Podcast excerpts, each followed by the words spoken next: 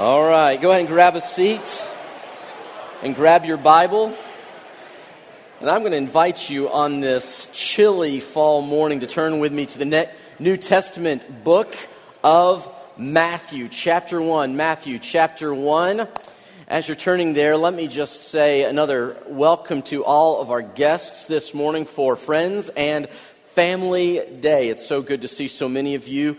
Know, I'd say new faces, but the reality is uh, some of the old faces here are still new faces to us. Uh, my wife and I and our kids have been here just about three months, and so uh, just still getting to know so many people, but it's good to have you here and glad that you're joining us today. After service, very important announcement. After service, as soon as we're done, if you have kids, you pick them up from We Worship if they're in We Worship. But if you don't have cat, kids in We Worship, or even if you do, but you don't want them anymore, no, no, no, go get them anyway. As soon as we're done, you go out through these doors here or these, and you work your way around to our gymnasium. You just kind of come down the hall to our gym. We have a spread like you would not believe, ready for your enjoyment.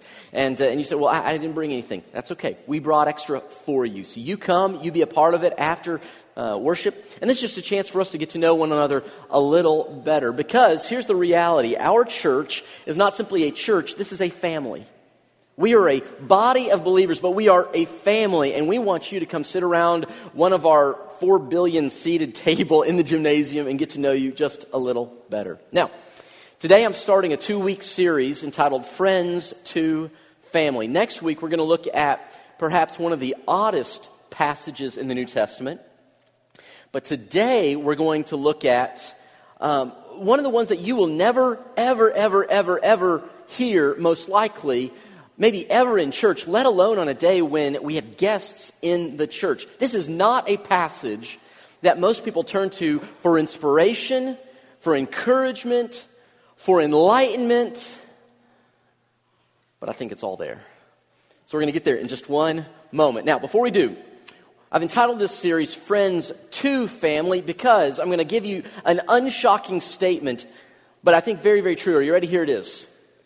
Every family Every relationship that you see with a mom and a dad or a husband and wife with kids or whatever, every family relationship you see, if you track it back far enough, began when a couple of strangers became friends, grew to love one another, and went from friends to family. Every family started where two people didn't know each other. They got to know each other, grew as friends, grew to love one another in many cases, and then went from friends to family. This was the situation for my wife and I. We've been married now over 13 years, coming up on 14 years. Um, We've, been, we've known each other, though, for almost 16 years. Actually, I think maybe this week is the week we met each other 16 years ago. Hey, baby.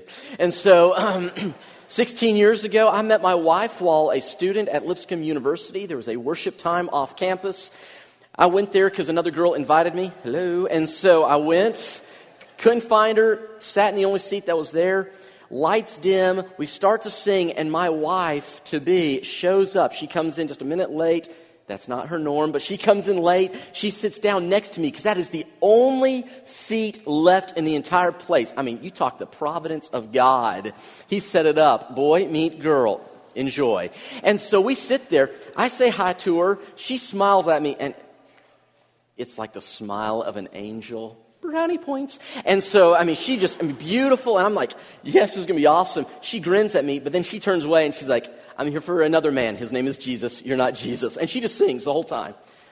And, and so I got to know her a little bit that night, and that began the age old process that, that most of you men know what I'm about to talk about. The process of following a woman around wherever she goes, no matter where she goes, right?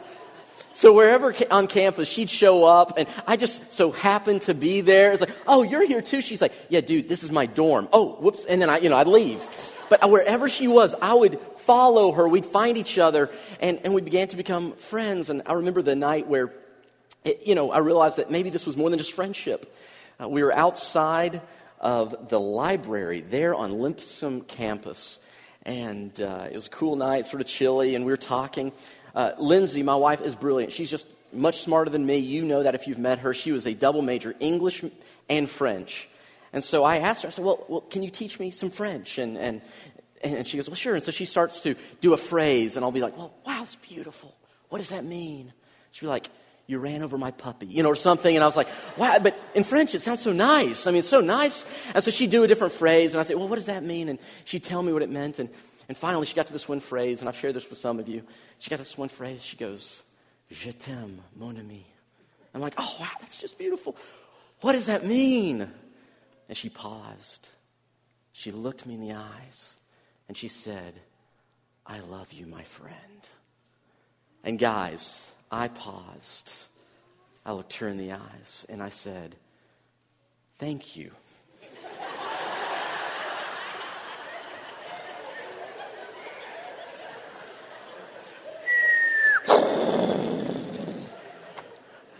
By God's grace, she has a sense of humor and a whole lot of grace herself.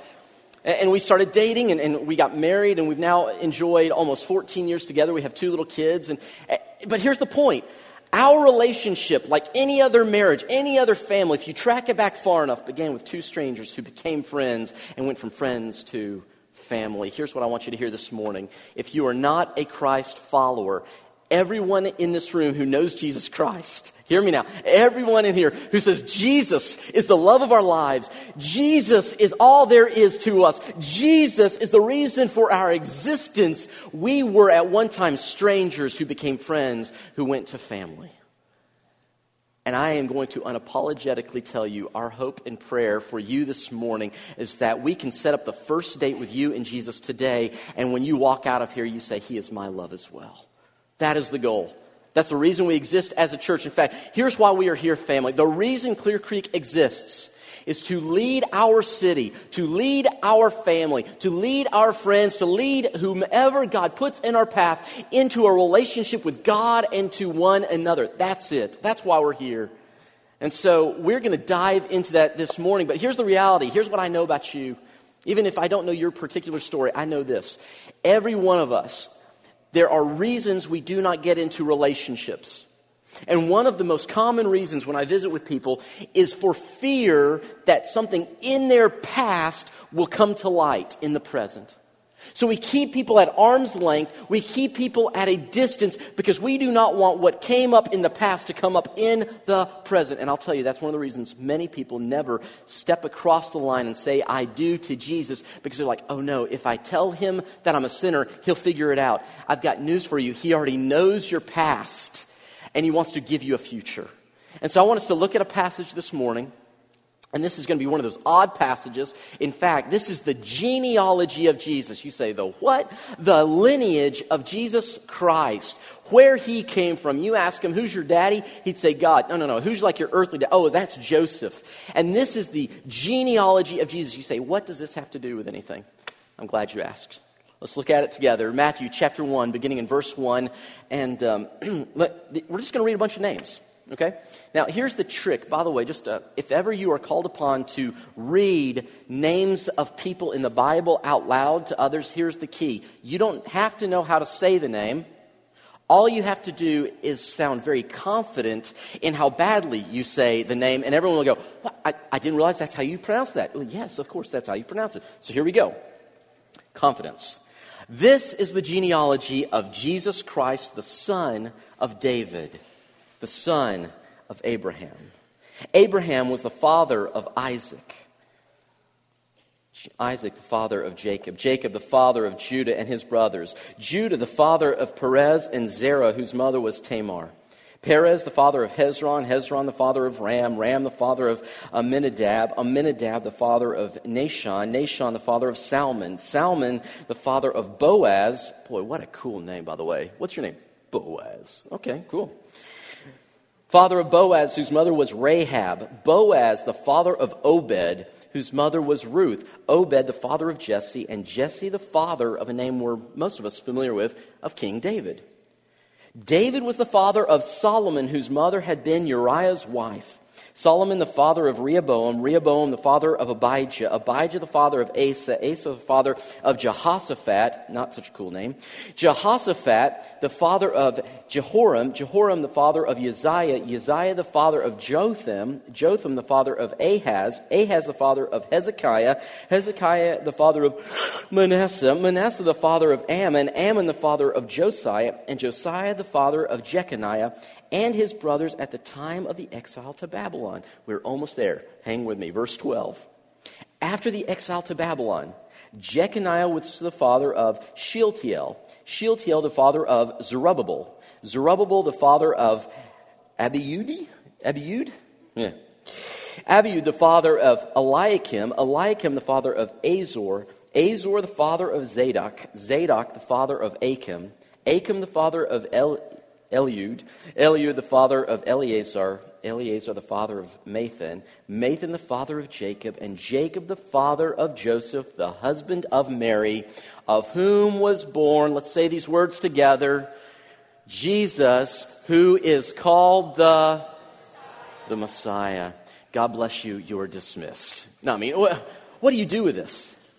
Here's the big point. If you don't get anything else out of what we're going to talk about today, go and put this key idea up here. If you don't remember anything else, this is simply it.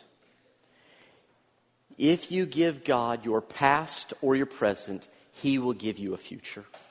If you give God your past with all the junk, all the fear, all the shame, if you will just say it's yours, the beautiful promise is that He will then give you a future. You say, Where do you get that from this passage? I am so glad you asked. Here's what we see from this beautiful passage if you know the stories of the men and women from Jesus' line, you will realize that those from whom Jesus came all had a past. Yet he used it to give all of us a future. In fact, when we think about some of the things that keep us from following God, many of us think that, man, my past has derailed God's plan. Many of us have, have this idea that what I have done, what you have done, is so big it is so bad. It is so beyond what God could manage that what we've done, somehow His plan has been derailed. Here's the first thing you need to know is that God's plan is bigger than your past. In verse 2, we read about this man named Jacob. Everybody say, Jacob. Jacob and he is the son of Isaac. Now, Jacob had a brother named Esau, Jacob and Esau. And we're told in verse 2, if you want to put this up on screen, Jacob was the father of a boy named Judah. Now, Judah was going to be the great, great, great, great, great, great, great, great, great, great, great, great, great granddaddy of the kings of Israel and finally Jesus Christ. Now, how did Jacob become the father of Judah? Like, what was the process by which he became the daddy of this boy. If you know the story, it's a really, really twisted, messed up story. Jacob, son of Isaac, has a brother named Esau. Esau's the older brother. How many of you, real quick, how many of you are older siblings? Can I see some hands? Oh man, are there moments that you just, you, really, you think that your younger siblings, okay, this is for you then, for all of you. The younger sibling, Jacob, wants his brother's inheritance because, as the older brother, the older brother gets the lion's share, the portion of the inheritance from his dad when his dad dies. But Jacob wants it. So, what does he do? He lies. He dresses up like his brother. His daddy's eyesight's really bad at this point. He goes into his dad's tent and tricks his father into thinking that he is his older brother and he steals from his older brother his inheritance. Now, quick question. You think Esau was ticked off about this church? Oh, yeah. Jacob goes on the run. He is now having to leave home. He is on the run, trying to stay alive. Hear me now. Our sin does have consequences. What we do does have consequences. But he goes on the run. He doesn't see his family again, completely blows up his family. He just so happens, so get this now, he just so happens to meet a man who happens to have one daughter that he really wanted to marry. He tries to marry her. The father then tricks him and he ends up marrying another girl. It's a whole, it's an, it's an episode of Jerry Springer in the Old Testament. That's what it is. He marries this woman named Leah and through her has a son named Judah. Now here's the interesting thing. If you ask Jacob, Jacob, Was marrying Leah your plan A or your plan B? He'd have said, She was my plan B. Jacob was going on the run from your family. Was that your plan A or your plan B? He'd say, Man, that's my plan B. Jacob was having a son named Judah because of a woman you didn't really want to marry, leaving a home you didn't want to leave. Was that your plan A or your plan B? That was my plan B, he'd tell you. But as we have the vantage point of Scripture, we see that although it may have been his plan B, it was never God's plan B. Leah, Judah, God's plan A. You say, how's that possible? God can see through history every good and bad decision you will ever make, and because of His infinite power, love, and grace, He can take your worst moment and weave it in such a way that His ultimate good comes from it. Hear me now. Your past is not bigger than God's plan. So if you hand God your past or your present, He'll give you a future. Here's the second piece that gives me such hope and encouragement when I look at this passage. Do you notice that there are five names listed, five women listed in this passage? Now, in the ancient world, this would have been unheard of. Now, in our day, it's not unheard of. We value women far more, and so we talk about the women in our lives the moms, the sisters, the aunts, the uncles, or the aunts, the, the grandmothers, not the uncles, the aunts, the grandparents. But in their world, women were not valued in the same way. So, in a family genealogy, you would not talk about the women. You'd only talk about the men. In fact, in the ancient world, a genealogy was not simply a genealogy. A genealogy was also your resume. Now, quick question. Uh, show of hands, how many of you have ever written a resume? Can I see some hands? And what do you do with a resume? You talk about your work experience. You talk about your education. You talk about who you are. You highlight the good things so you can get a job. In the ancient world, you used your family genealogy as your resume because it showed people, this is who I really am. I'm a somebody because I came from a somebody. In fact, it was not uncommon in the ancient world for people to try to omit people from their genealogy. King Herod, the king during the time of Jesus' birth, was famous for destroying records of his genealogy because he did not want people to know some of the undesirable people who came before him in his family. Understand, your genealogy was who you were. You put your best foot forward. You don't talk about the undesirables, and yet, God points out those that everyone else ignores. God is not ashamed of you, my friend, even if others or you yourself are. He highlights you. And these weren't just women, these weren't just run of the mill, these were a cross section of people who were outsiders, outsiders, outsiders. Four of the names in particular, you have two. Go ahead and put this up, in fact. Let's just look at these. Notice we have three of them here Tamar, Rahab, Ruth. If you know anything about their stories, and I encourage you to look them up this week, Tamar and Rahab both had a pretty sinful past. Tamar, she has a child who comes through the lineage of Jesus. How does she have that child? Well, let's just say she gets close to her father in law.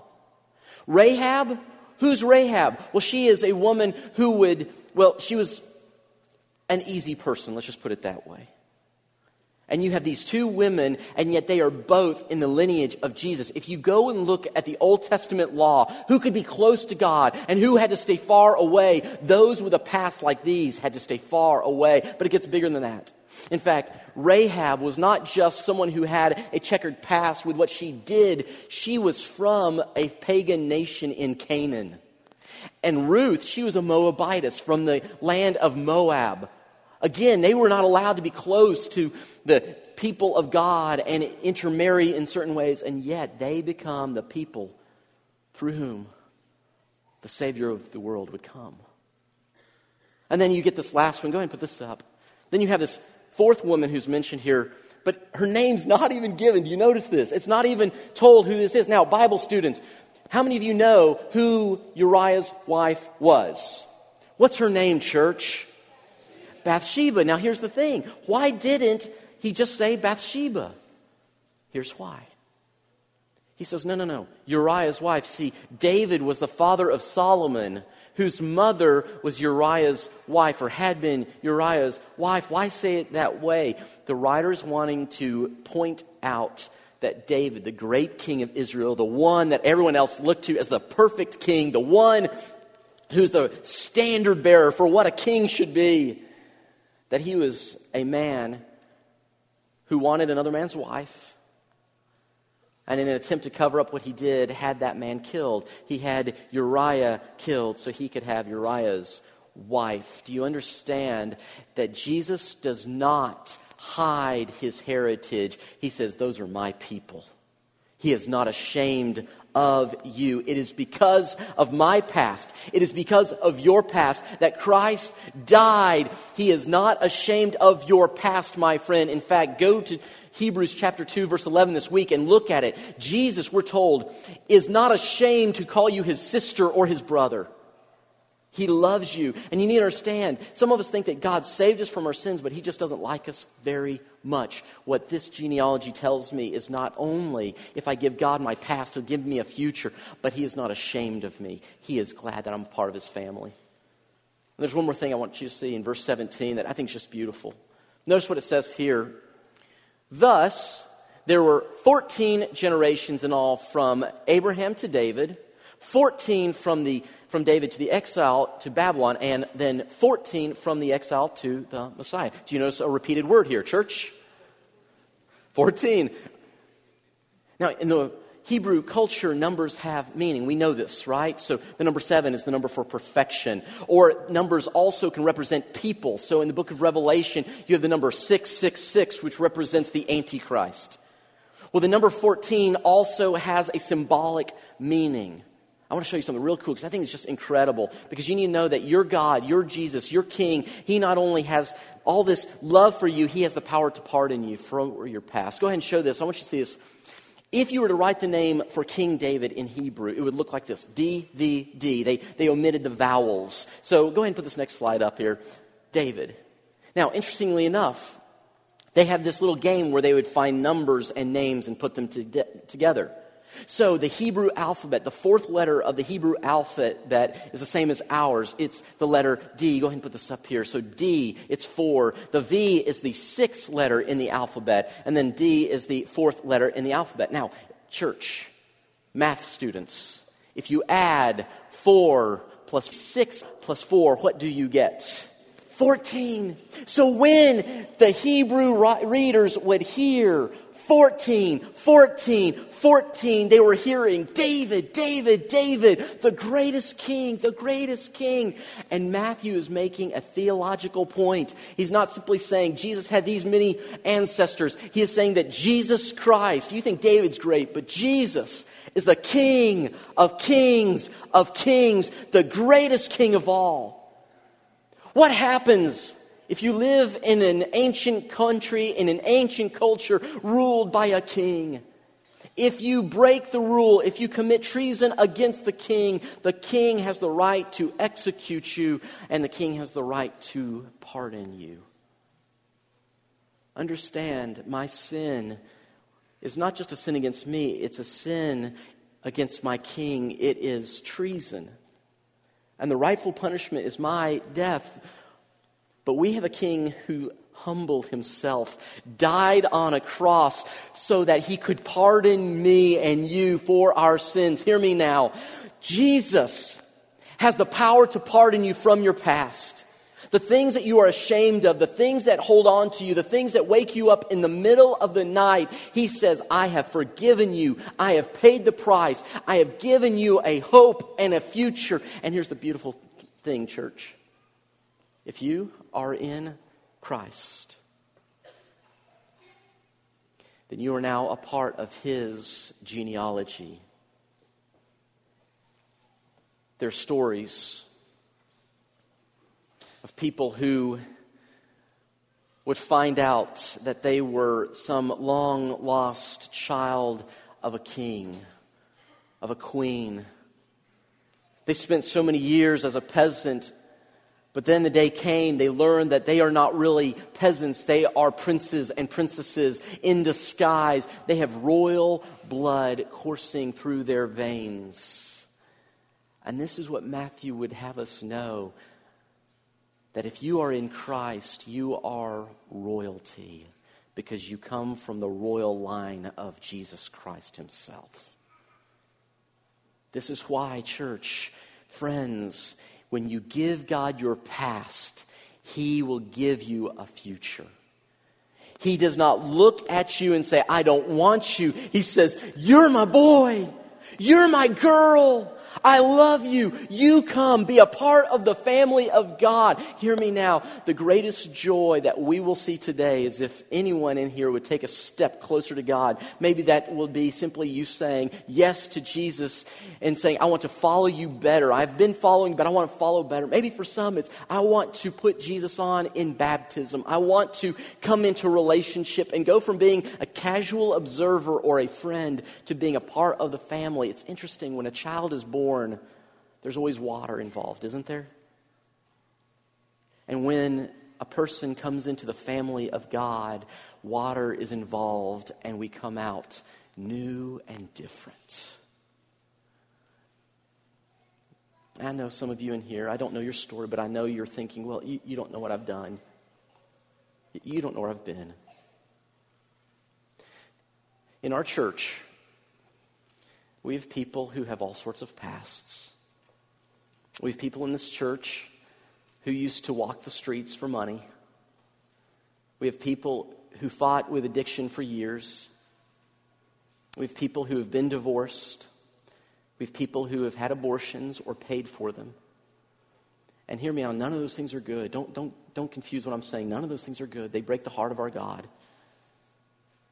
But even though none of those things are good, we have found a good God who forgives all of those things.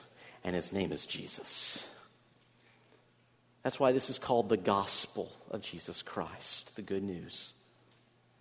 Good news, not good advice.